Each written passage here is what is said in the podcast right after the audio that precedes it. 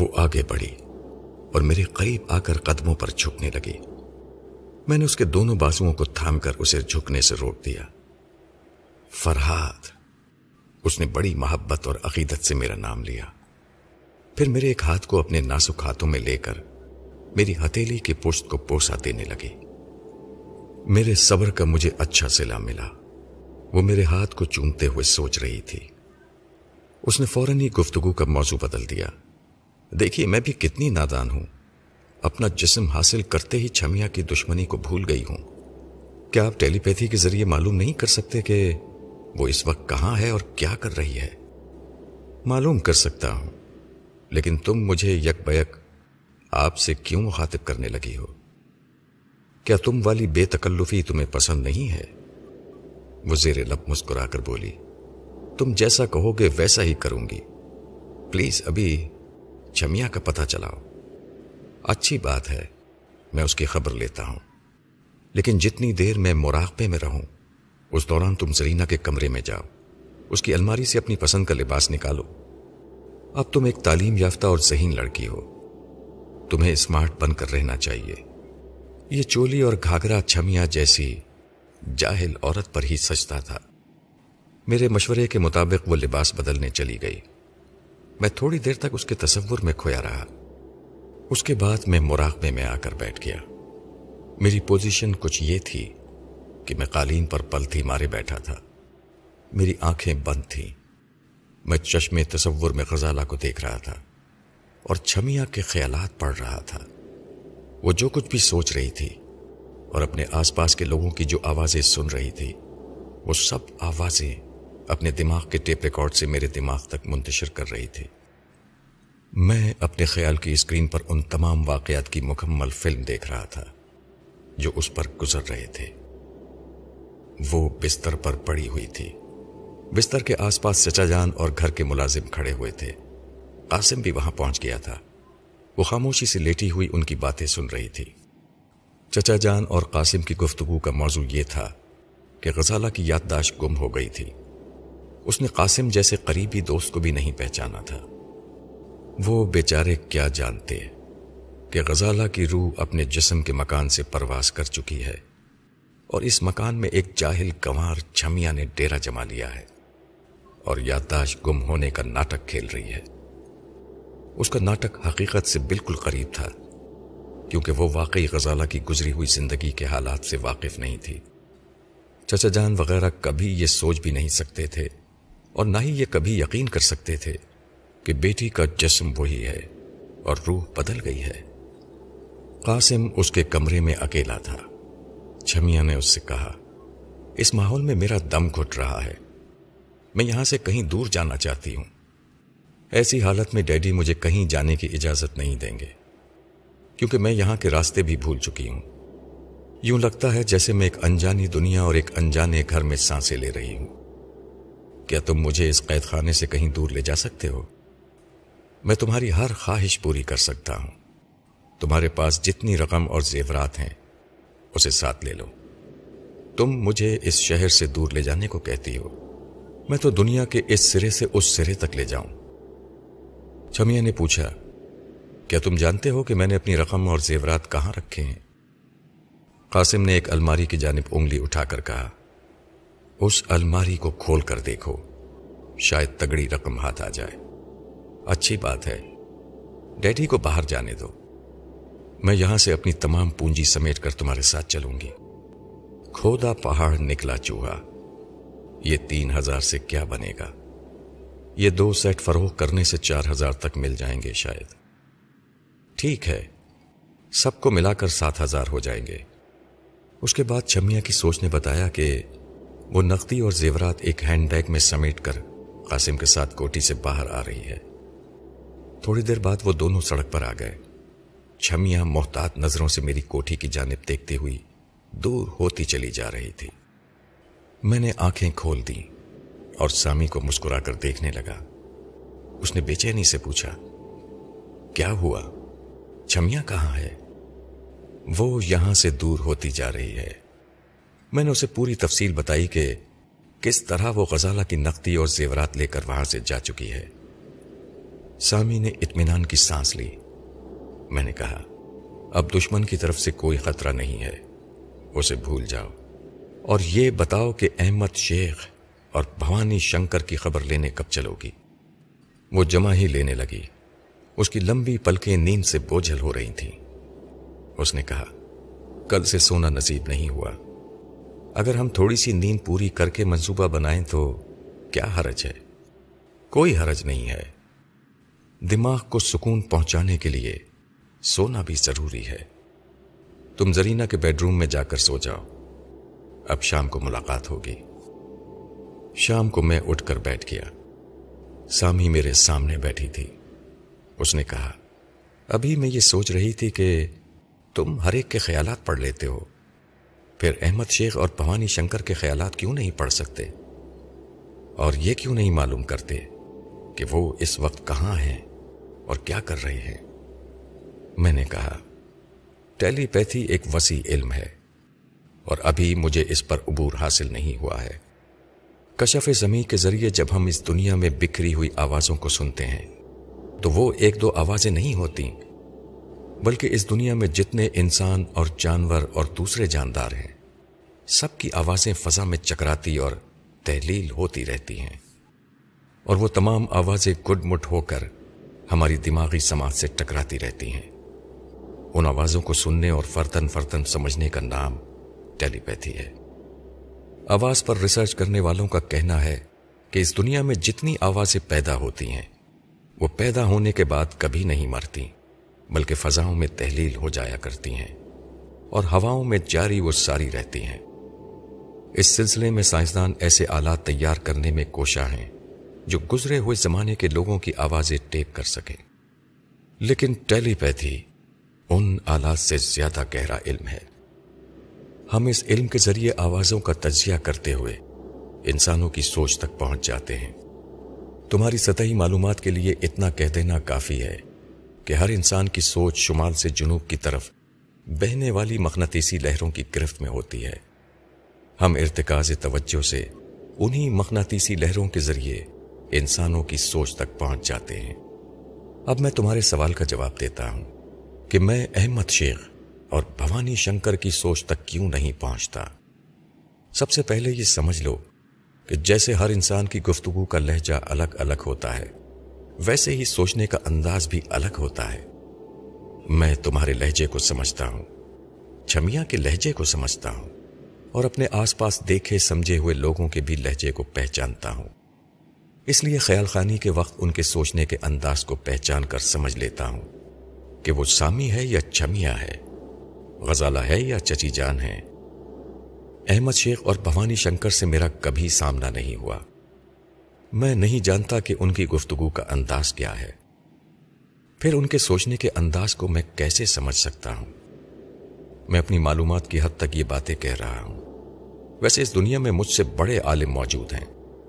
وہ کسی ایسے اجنبی کے خیالات بھی پڑھ لیتے ہیں جسے کبھی دیکھا نہ ہو۔ وہ اس طرح کے پہلے اس اجنبی کے متعلق معلومات کرتے ہیں کہ وہ کس جگہ ہے، کس علاقے میں ہے اور کس مکان کے کس کمرے میں موجود ہے۔ وہ خیال خانی کے ذریعے زماں و مکان کا سفر کرتے ہوئے اس کمرے تک پہنچتے ہیں۔ اس اجنبی کی سوچ کی لہروں کو گرفت میں لے کر اس کا نام پوچھتے ہیں اور اس طرح معلوم کرتے ہیں کہ وہی ان کا مطلوبہ شخص ہے۔ اب میں ایک ہی دن میں تمہیں ٹیلی پیتھی کے متعلق نہیں سمجھا سکتا۔ بس اتنا سمجھ لو کہ میرا علم محدود ہے اور میں احمد شیخ اور بھوانی شنکر کے خیالات اس وقت تک نہیں پڑھ سکتا۔ جب تک کہ ان سے ایک بار آمنا سامنا نہ ہو جائے۔ سامی نے چائے کی خالی پیالی میرے ہاتھ سے لیتے ہوئے کہا، میں سمجھ گئی، تم چوری چھپے میرے ہی خیالات پڑھتے رہتے ہو۔ میں تو اب کچھ سوچنے سے پہلے ہی محتاط ہو جاتی ہوں۔ ہر وقت یہ خیال پریشان کرتا ہے کہ تم میرے خیالات بھی پڑھ رہے ہو۔ ہر لڑکی شرماتی ہے، بھلا یہ بھی کوئی شرافت ہے؟ میں نے مسکرا کر جواب دیا میں تو اپنی دانش میں شریف ہوں۔ تم خواہ شبہ کر رہی ہو کہ میں ہر وقت تمہارے خیالات پڑھتا رہتا ہوں۔ ایک گھنٹے بعد جب ہم کوٹھی سے باہر آئے تو میرے جسم پر ایک خوبصورت سوٹ تھا اور سامی کی گوری رنگت مہندی رنگ کی ساڑی میں کھل رہی تھی۔ سیاہ بالوں میں زرد رنگ کا پھول یوں لگ رہا تھا جیسے رات کو سورج طلوع ہو رہا ہو۔ کار میں اس کے ساتھ بیٹھتے وقت میں بے حد مسرور تھا۔ میرے برابر ایک ایسی دوشیزہ بیٹھی ہوئی تھی جو حسن میں یکتا، ذہانت میں بے مثال اور دلری میں لاجواب تھی۔ میرے متعلق بھی اس کے خیالات کچھ ایسے ہی تھے۔ وہ مجھے اپنا جیون ساتھی مان کر فخر محسوس کر رہی تھی۔ میں ڈنر کے لیے دانستہ شبانہ کلب میں پہنچ گیا۔ میرا خیال تھا کہ قاسم چھمیا کے اڑائے ہوئے زیورات کو فروخت کر کے وہاں جوا کھیلنے آئے گا۔ اس کے ساتھ چھمیا بھی غزالہ کے روپ میں موجود ہوگی۔ مجھے دیکھتے ہی وہاں سے بھی بھاگے گی اور گھبرا کر وہ شہر ہی چھوڑ دینے کا فیصلہ کرے گی۔ ہم ڈرائنگ روم میں پہنچے تو کتنی ہی نگاہیں ہماری طرف اٹھ گئیں۔ مجھے تو صرف چند عورتوں نے دیکھا، لیکن سامی کو ہال میں بیٹھے ہوئے تمام جوان اور بوڑھے مرد یوں دیکھنے لگے جیسے مدتوں بعد بنارس کے آسمان پر طلوع آفتاب کا منظر دیکھ رہے ہوں۔ ہم دونوں ایک دیوار سے لگی ہوئی میز کے اطراف آ کر بیٹھ گئے۔ بیرے نے ہمارے سامنے مینو رکھا۔ میں نے سامی سے کہا کہ وہ اپنی پسند کا کھانا منگوائے۔ وہ مینو دیکھ کر آرڈر نوٹ کرانے لگی۔ اتنی دیر میں میں نے چھمیا سے دماغی رابطہ قائم کیا۔ میرا خیال تھا کہ وہ قاسم کے ساتھ قمار خانے میں موجود ہوگی۔ لیکن اس کے ذہن سے ریل گاڑی کی کھٹا کھٹ نشر ہو رہی تھی۔ اس کا مطلب یہ تھا کہ وہ اس شہر میں نہیں تھی۔ کہیں ٹرین میں سفر کر رہی تھی۔ میں نے چھمیا کی سوچ میں کہا، میں اس دیش میں اجنبی ہوں، یہاں کے راستے نہیں جانتی۔ پتہ نہیں یہ ٹرین کہاں لے جائے گی۔ وہ چونک کر سوچنے لگی۔ واہ پتا کیوں نہیں ہے؟ قاسم میرے ساتھ ہے۔ اس نے مجھے بتایا ہے کہ یہ ٹرین کراچی جاتی ہے۔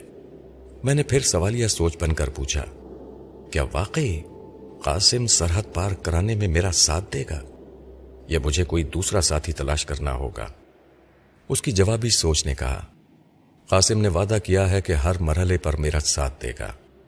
اگر وہ وعدہ نبھاتا رہے تو اچھی بات ہے، ورنہ میں اپنے منتروں سے اسے مجبور کر دوں گی کہ وہ میرا ساتھ دیتا رہے۔ میں نے چھمیا سے رابطہ توڑ دیا۔ بیرا حکم کی تعمیل کے لیے جا چکا تھا۔ میں نے سامی سے کہا چھمیا اس شہر میں نہیں ہے وہ یہاں سے آٹھ سو میل دور کراچی کی طرف جا رہی ہے۔ کیا وہ تنہا ہے؟ نہیں، اس نے رہنمائی کے لیے قاسم کو ساتھ رکھا ہے۔ میرا خیال ہے کہ وہ ایک دو دن میں سرحد پار چلی جائے گی۔ اچھا ہے۔ جلد سے جلد چلی جائے۔ اب تو اس کا نام سننے کو بھی جی نہیں چاہتا اس کم وقت نے مجھے بہت پریشان کیا ہے۔ اس سے زیادہ تم نے اسے ہلکان کیا ہے۔ وہ جہاں بھی گئی، تم نے اس کا پیچھا نہیں چھوڑا۔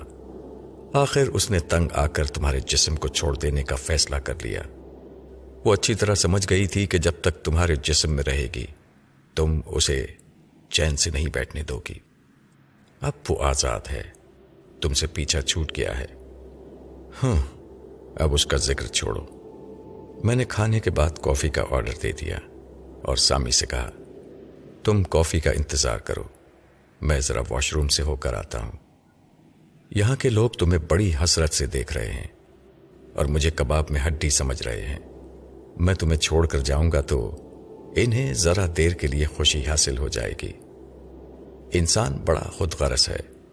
وہ چاہتا ہے کہ جو چیز اسے حاصل نہ ہو، اس سے دوسرا بھی محروم ہو جائے۔ میری بات پر وہ خاموشی سے مسکرانے لگی۔ میں واش روم کی طرف جانے لگا۔ کاؤنٹر کے قریب سے گزرتے وقت وہاں کھڑے ہوئے ایک شخص نے ہاتھ اٹھا کر میرا راستہ روکتے ہوئے کہا، مسٹر، ذرا ٹھہریے۔ میں آپ سے ضروری گفتگو کرنا چاہتا ہوں۔ میرا تعلق یہاں کی انٹیلیجنس سے ہے۔ غالباً آپ سمجھ گئے ہوں گے کہ میں آپ سے کیا پوچھنا چاہتا ہوں۔ میں چند لمحوں تک خاموش رہا۔ اسے سر سے پاؤں تک دیکھتے ہوئے یہ ظاہر کرتا رہا کہ میں اسے سی آئی ڈی کی حیثیت سے پہچاننے کی کوشش کر رہا ہوں۔ پھر میں نے کہا جناب، میں کیسے مان سکتا ہوں کہ آپ مجھ سے کیا پوچھنا چاہتے ہیں؟ آپ تکلف سے کام نہ دیں جو پوچھنا چاہتے ہیں، پوچھ لیں۔ میرے جواب دینے کا انداز ایسا تھا جیسے میں اسے کوئی اہمیت نہیں دے رہا ہوں۔ اس نے ناکواری سے پوچھا، وہ لڑکی جو آپ کے ساتھ ہے، وہ کون ہے؟ کہاں کی رہنے والی ہے؟ اور اس کا نام کیا ہے؟ اس کے سوالات نے سمجھا دیا تھا کہ سامی کی پوزیشن خطرے میں ہے۔ وہ ایک غیر ملکی کی حیثیت سے پہچانی جا رہی تھی۔ اب مجھے فوراً ہی سامی سے رابطہ قائم کرنا تھا اور سی آئی ڈی افسر کو جواب دینے سے پہلے ذرا دیر کے لیے خاموش رہنا تھا۔ میں نے خاموشی کا جواز پیش کرنے کے لیے جیب سے سگریٹ کا پیکٹ نکالا۔ اس میں سے ایک سگریٹ نکال کر ہوٹوں میں دبا لیا اور اسے سلگانے لگا۔ اتنی دیر میں میں نے سامی سے دماغی رابطہ قائم کیا۔ ہیلو سامی۔ ہیلو، میں فرحات ہوں اور تم سے خیالی رابطہ قائم کر رہا ہوں۔ تم اسے اپنی سوچ نہ سمجھو۔ یہ فرحات کی سوچ ہے۔ تم سمجھ رہی ہو نا؟ یہ سوچتے ہوئے میں نے کن اکھیوں سے اس میز کی جانب دیکھا، جہاں سامی بیٹھی ہوئی تھی۔ وہ میری دماغی کال پر چونک گئی تھی اور گھوم کر کاؤنٹر کی طرف دیکھ رہی تھی۔ پھر اس نے سوچ کے ذریعے کہا ہاں تمہارے خیالات مجھ تک پہنچ رہے ہیں۔ لیکن تم نظروں کے سامنے ہو کر بھی سوچ کے ذریعے باتیں کیوں کر رہے ہو؟ تمہارے پاس وہ کون شخص ہے؟ کیا وہ ہمارے درمیان دیوار بنا ہوا ہے؟ ہاں یہ ایک سی آئی ڈی آفیسر ہے۔ یہ تمہارے متعلق سوالات کر رہا ہے۔ میں چاہتا ہوں کہ ہمارے درمیان جو گفتگو ہو، اسے تم بھی سنتی رہو۔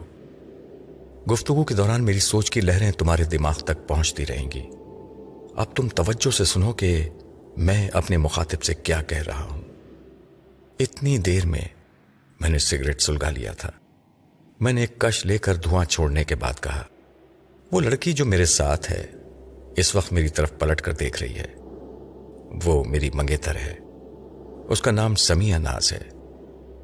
چونکہ وہ میری شریک حیات بننے والی ہے، اس لیے میں اسے سمیہ کے بجائے سامی کہہ کر مخاطب کرتا ہوں۔ آپ میں سمیہ کا پتہ بتائیے۔ میں نے اپنی کوٹھی کا پتہ بتا کر کہا، وہ میرے ساتھ رہتی ہیں۔ ان کا کوئی نہیں ہے۔ مشرقی پاکستان میں ان کا چھوٹا سا خاندان تھا۔ ماں باپ اور ایک چھوٹی بہن، حالیہ سیلاب میں وہ لاپتہ ہو گئے ہیں۔ سامی اپنے ماموں کے ہاں پناہ لینے یہاں لاہور آ گئی جس کوٹھی کا پتہ ابھی میں نے بتایا ہے، وہاں ان کے ماموں کرایہ دار کی حیثیت سے رہتے تھے۔ جب سامی یہاں پہنچی تو ان کے ماموں وہ کوٹھی چھوڑ کر جا چکے تھے۔ اور میں وہاں اب کرایہ دار کی حیثیت سے رہتا ہوں۔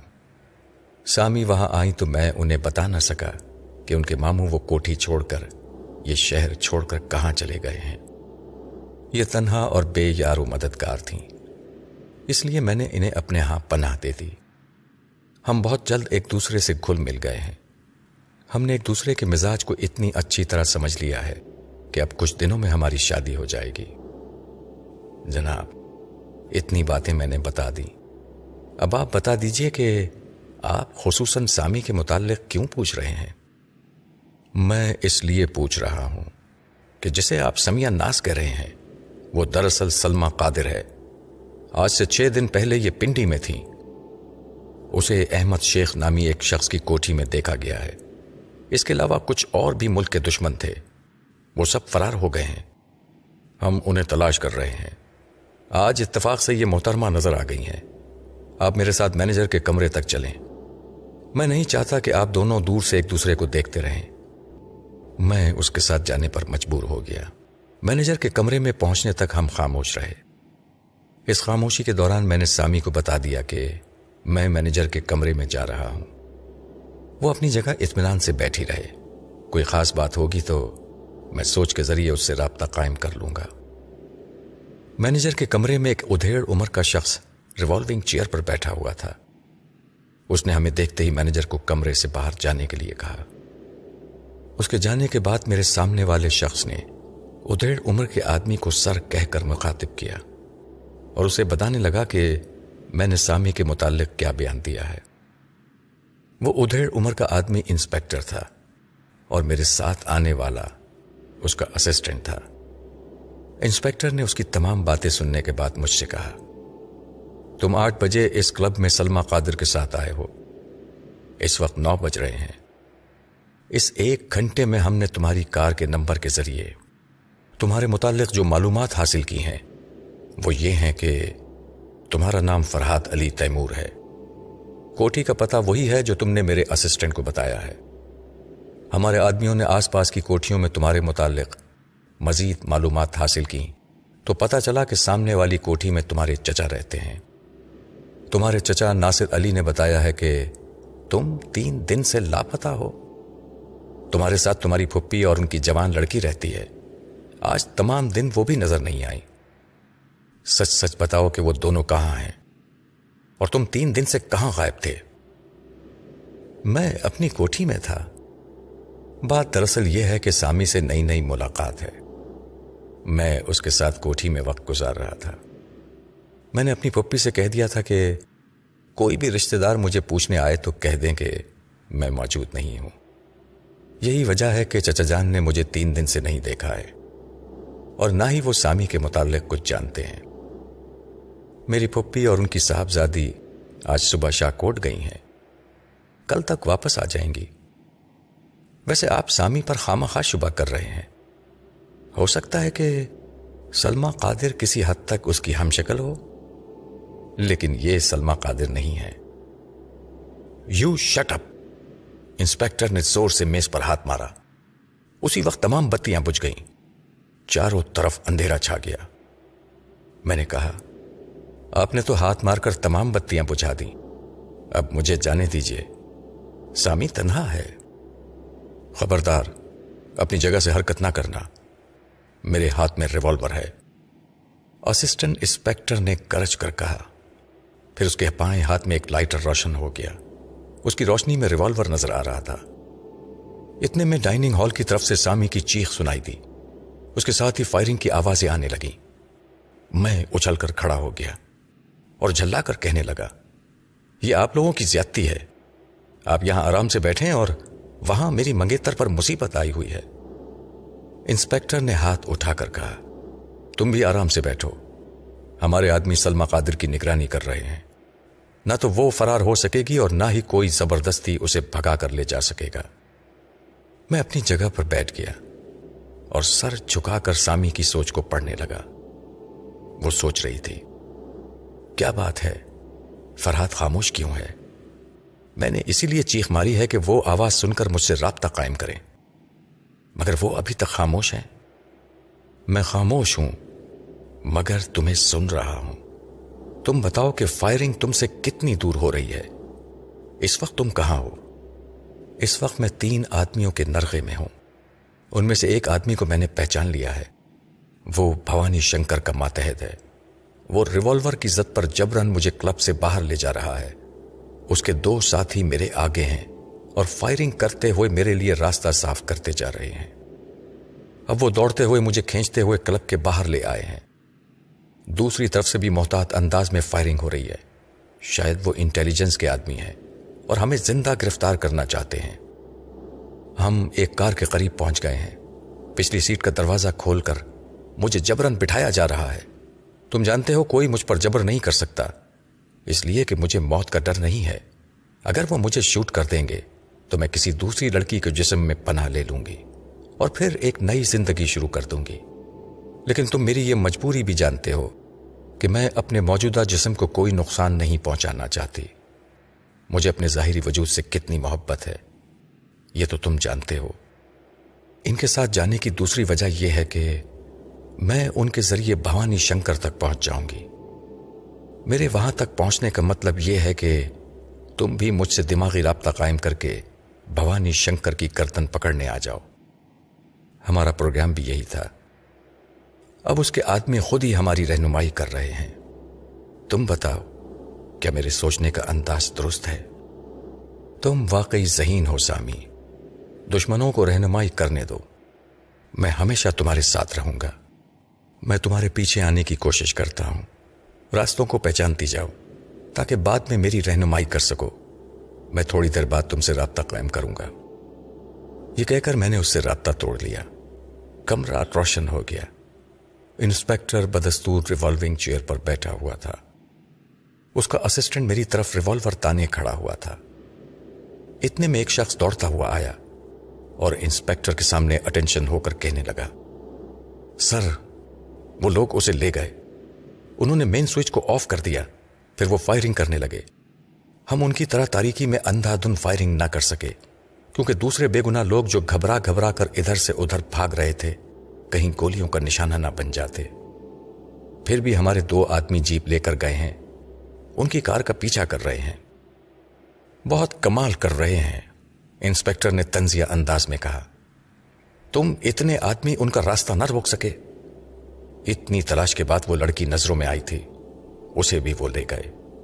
تم سب نکارا ہو۔ اگر وہ ہاتھ نہ آئی تو میں سب کو ڈسمس کر دوں گا۔ پھر وہ اپنے اسسٹنٹ کو ہدایتیں دینے لگا۔ وہ ٹرانسمیٹر کے ذریعے ان سے رابطہ قائم کرے، جو سلما قادر اور اس کے ساتھیوں کا پیچھا کر رہے ہیں۔ میں تدبیریں سوچنے لگا کہ کس طرح ان لوگوں سے نجات حاصل کر کے سامی تک پہنچنا چاہیے۔ مشکل یہ تھی کہ میں انٹیلیجنس والوں کو کوئی نقصان پہنچا کر وہاں سے فرار نہیں ہونا چاہتا تھا، کیونکہ وہ میرے ہی ملک کی سلامتی کے لیے پریشانی اٹھا رہے تھے۔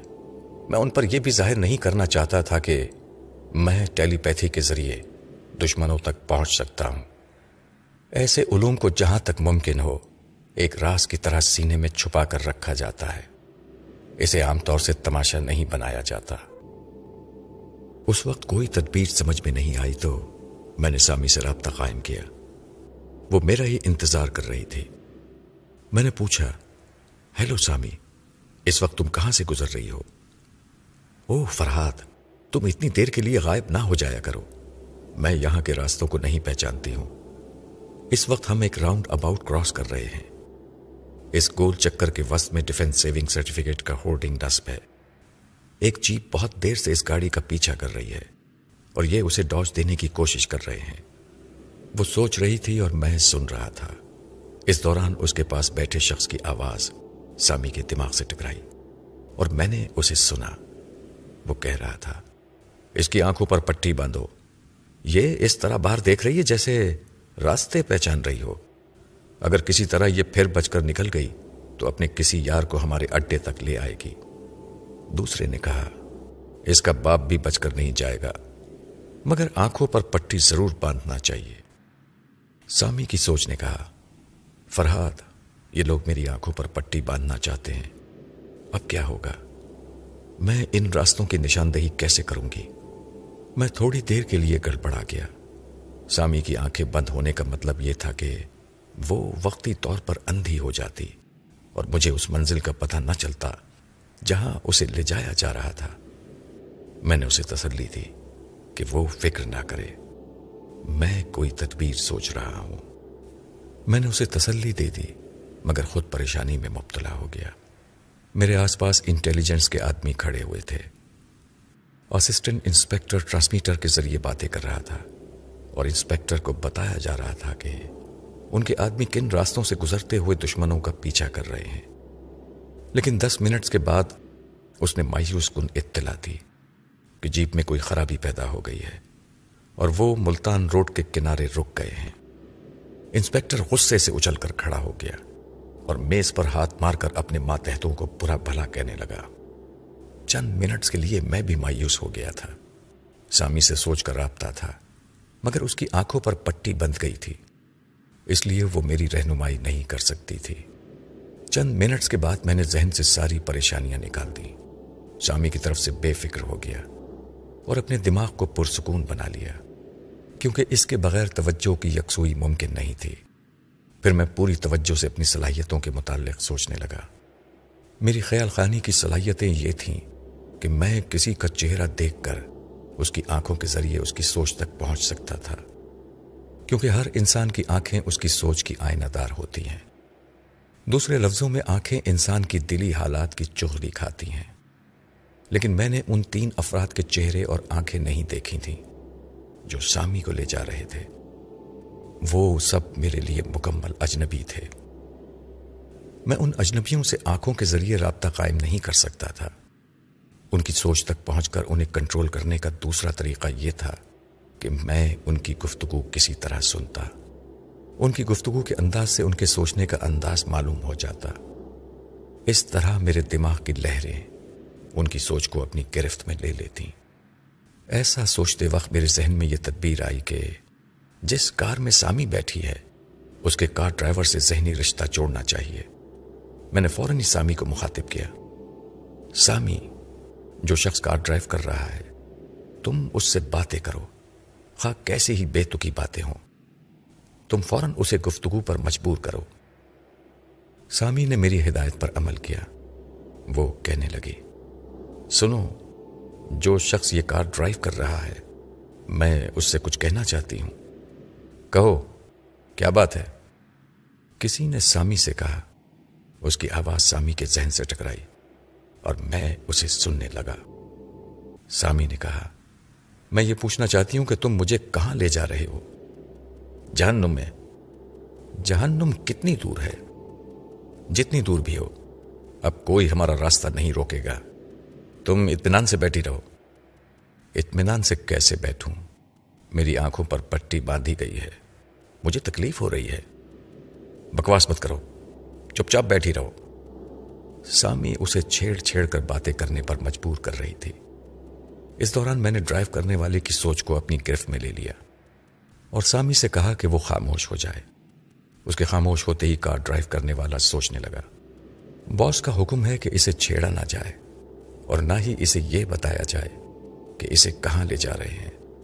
میں نے اس کی مثبت سوچ میں کہا، مجھے اس حسینہ کے متعلق سوچنے کے بجائے اپنے آگے پیچھے کا خیال رکھنا چاہیے کہ آگے ہمیں کہاں تک جانا ہے اور پیچھے بھی دیکھتے رہنا چاہیے کہ کوئی ہمارا تعقب تو نہیں کر رہا ہے۔ اس کے دماغ نے حکم دیا کہ وہ عقب نما آئینے میں دیکھے۔ اس نے آئینے کی طرف دیکھتے ہوئے سوچا، نہیں، کوئی پیچھا نہیں کر رہا ہے۔ پیچھا کرنے والی جیپ ملتان روڈ پر ہی رک گئی تھی۔ میں راستہ بدل کر قصور والی سڑک پر آ گیا ہوں۔ دراصل ہمیں اسی سڑک پر چلنا ہے۔ انہیں محض دھوکہ دینے کے لیے میں ملتان روڈ پر گاڑی دوڑا رہا تھا۔ اب ان کے فرشتے بھی یہ سوچ نہیں سکتے کہ ہم قصور کے بارڈر کی طرف جا رہے ہیں۔ میں نے اس سے رابطہ توڑ دیا۔ میری پریشانیاں بڑھ گئی تھیں۔ وہ بارڈر کی طرف جا رہے تھے یعنی سامی کو سرحد پار لے جا رہے تھے۔ میں اس کی دوری کے خیال سے دل ملا گیا۔ میں نے سر اٹھا کر دیکھا تو انسپیکٹر ہاتھ میں ٹرانسمیٹر لیے کسی سے باتیں کر رہا تھا۔ ملتان روڈ اور دوسری برانچ روڈ پر ناکہ بندی کا حکم دے رہا تھا۔ میں نے کہا، جناب، میں آپ کی رہنمائی کر سکتا ہوں۔ کہ وہ میری سامی کو کہاں لے جا رہے ہیں؟ ہم؟ انسپیکٹر نے ٹرانسمیٹر آف کرتے ہوئے غرا کر کہا، اتنی دیر سے تم خاموش بیٹھے تھے، اب سچ بتاؤ گے؟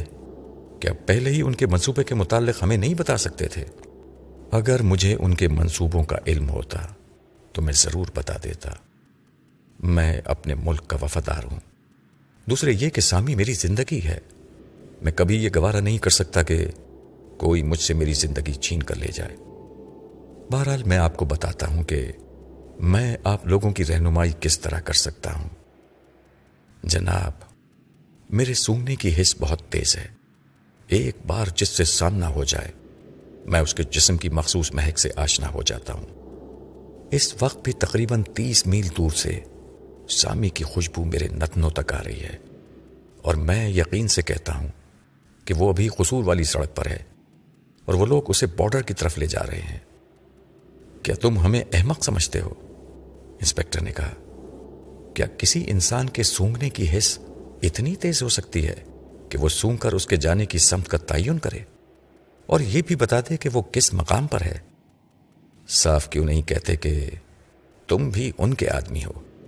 تم ان کے پروگرام سے پہلے ہی واقف تھے۔ اگر تم اس بات کا اقرار کرو گے تو مجرم بن جاؤ گے۔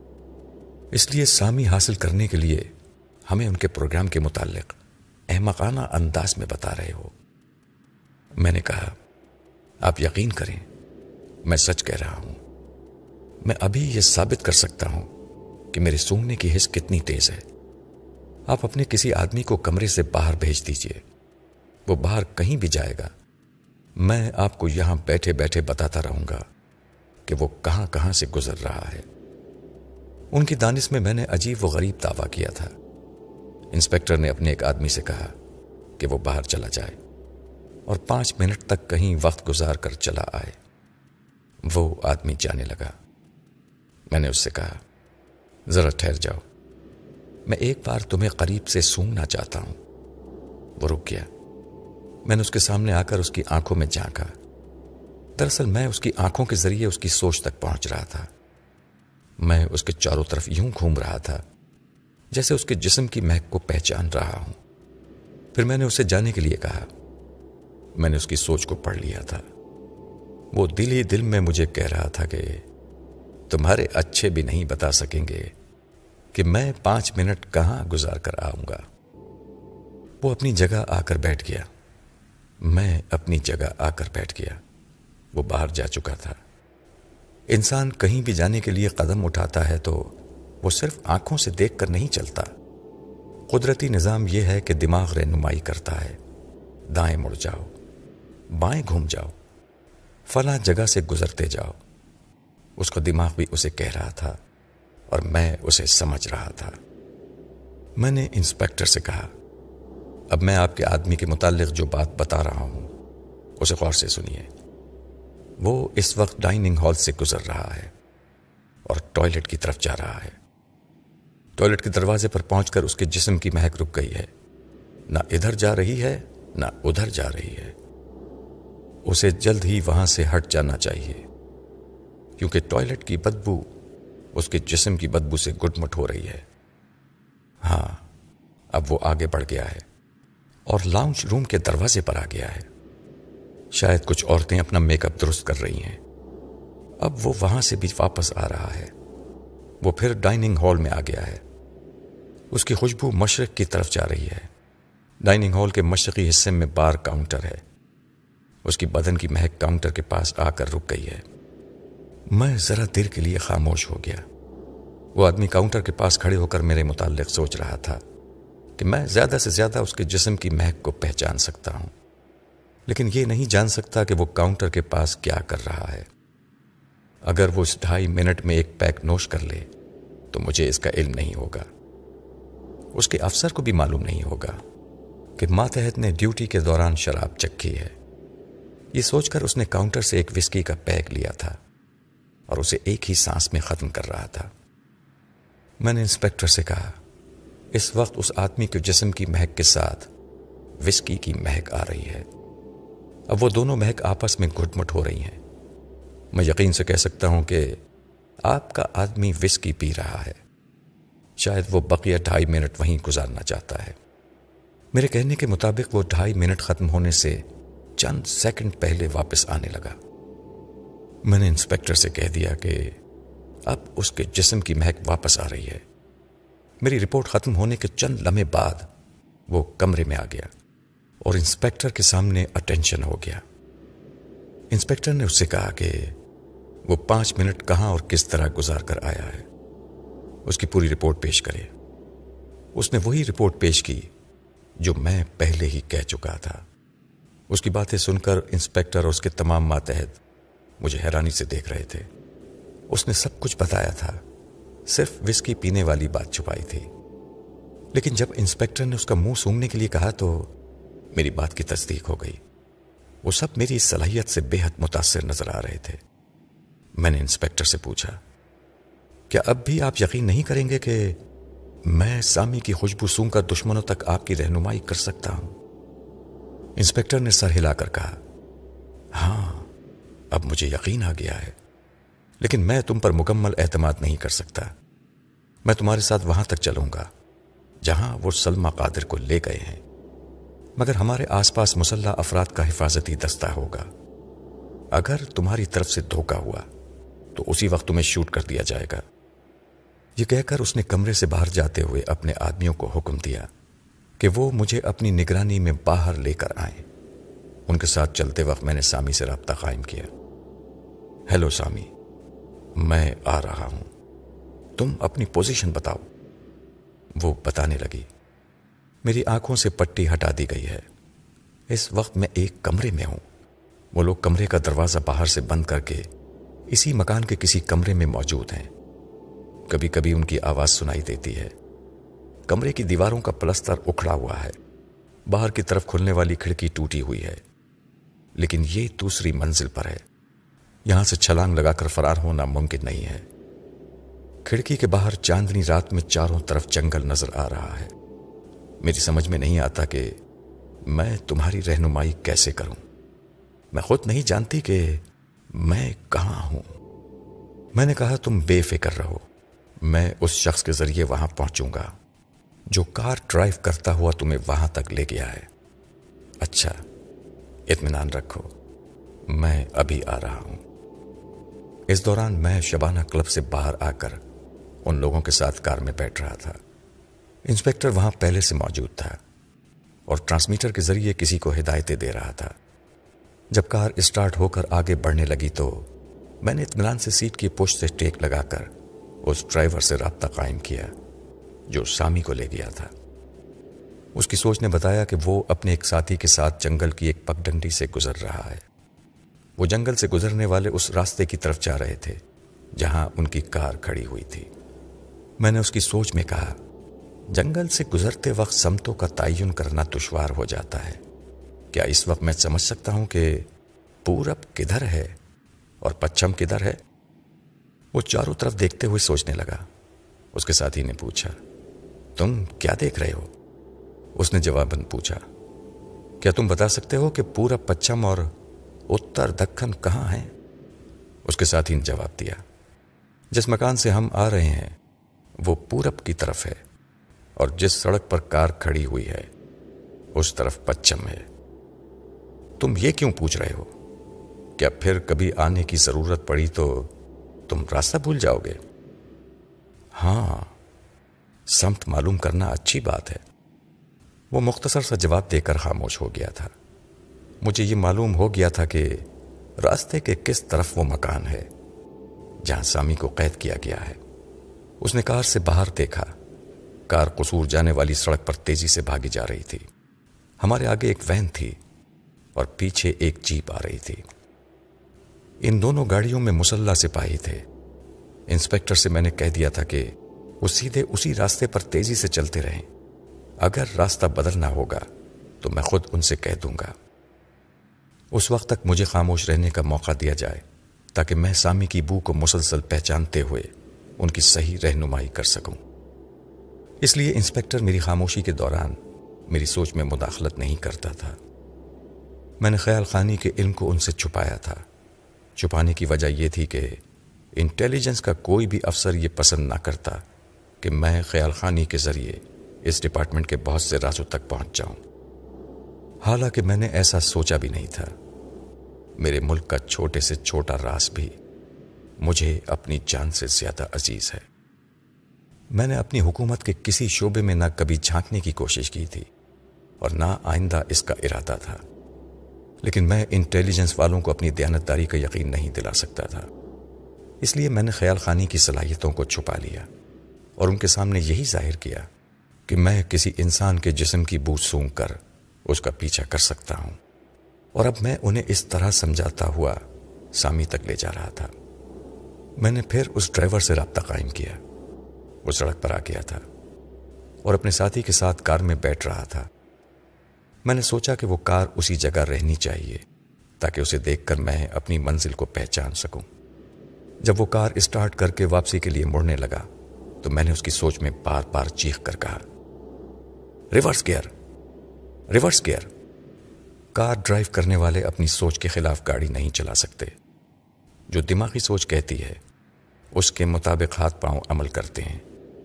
لہذا وہ ریورس گیئر میں بے اختیار یوں ڈرائیو کرتا گیا کہ پیچھے ایک طرف سے گاڑی ٹکرا گئی۔ یہ کیا کر رہے ہو؟ اس کے ساتھی نے بگڑ کر کہا ہاں او وہ سر پکڑ کر سوچنے لگا، اسے کیا ہو گیا تھا؟ میں نے اسے سوچنے کا موقع نہیں دیا۔ اس کی سوچ میں جوشیلے انداز میں کہا، مجھے کچھ نہیں ہوا ہے۔ اگر میں ایکسیلیٹر پر پورا دباؤ ڈال کر ایک چھٹکے سے کار کو دوبارہ سڑک پر لے آؤں۔ تو ایسے وقت اسٹیئرنگ کو قابو رکھنے کے لیے بڑی حاضر دماغی کی ضرورت ہوگی۔ ابھی میں ثابت کر سکتا ہوں کہ میں حاضر دماغ ہوں۔ یہ یہ میں نے ایکسیلیٹر پر دباؤ۔ سوچتے سوچتے اس نے جھٹکے سے کار کی رفتار بڑھائی۔ اس کی نگاہوں کے سامنے جو کچھ ہو رہا تھا، میں اسے اس کے ذہن سے دیکھ رہا تھا۔ کار جھٹکے کھا کر سڑک پر آئی تھی۔ اس کی حاضر دماغی میرے کنٹرول میں تھی، اس لیے وہ اسٹیئرنگ کو قابو میں نہ رکھ سکا۔ پھر دوسرے ہی لمحے ایک دھماکہ ہوا۔ کار آگے جا کر دوسرے درخت سے ٹکرا گئی تھی۔ مجھے اس کے ساتھی کی چیخ سنائی تھی پھر خاموشی چاہ گئی۔ ذرا دیر بعد اس کے کراتے ہوئے سہن سے دوسرے لوگوں کی آوازیں ٹکرانے لگی وہ آوازیں اس کے قریب آ رہی تھیں۔ ویران جنگل میں یہ توقع نہیں کی جا سکتی تھی کہ ان کی مدد کے لیے وہاں دوسرے لوگ پہنچ جائیں گے۔ وہ شاید ان کے ہی آدمی تھے۔ کار کے درخت سے ٹکرانے کی آواز دور تک گونجی ہوگی۔ جس مکان میں سامی قید تھی، اس مکان سے لوگ ان کی مدد کے لیے آئے ہوں گے۔ میں کار کی پچھلی سیٹ پر خاموش بیٹھا، خیال کی اسکرین پر یہ ہنگامے دیکھ رہا تھا۔ کار تیز رفتاری سے اس منزل کی طرف بھاگی جا رہی تھی۔ میرے پاس بیٹھے ہوئے انسپیکٹر نے مجھ سے پوچھا، تم اتنی دیر سے خاموش ہو؟ کہیں کسی غلط راستے پر تو نہیں لے جا رہے ہو؟ نہیں، میں صحیح منزل کی طرف رہنمائی کر رہا ہوں۔ ہوں اس نے عادت کے مطابق قرا کر کہا، اگرچہ تم ثابت کر چکے ہو کہ کسی انسان کی بو سونگ کر اس کا پیچھا کر سکتے ہو، پھر بھی یقین نہیں آ رہا ہے۔ ایسی صلاحیت میں نے آج تک کسی انسان میں نہیں دیکھی۔ بہرحال، میں پھر ایک بار وارننگ دے رہا ہوں۔ ہم سے فریب کرو گے تو تمہارا انجام، تمہاری توقع سے زیادہ بھیانک ہوگا۔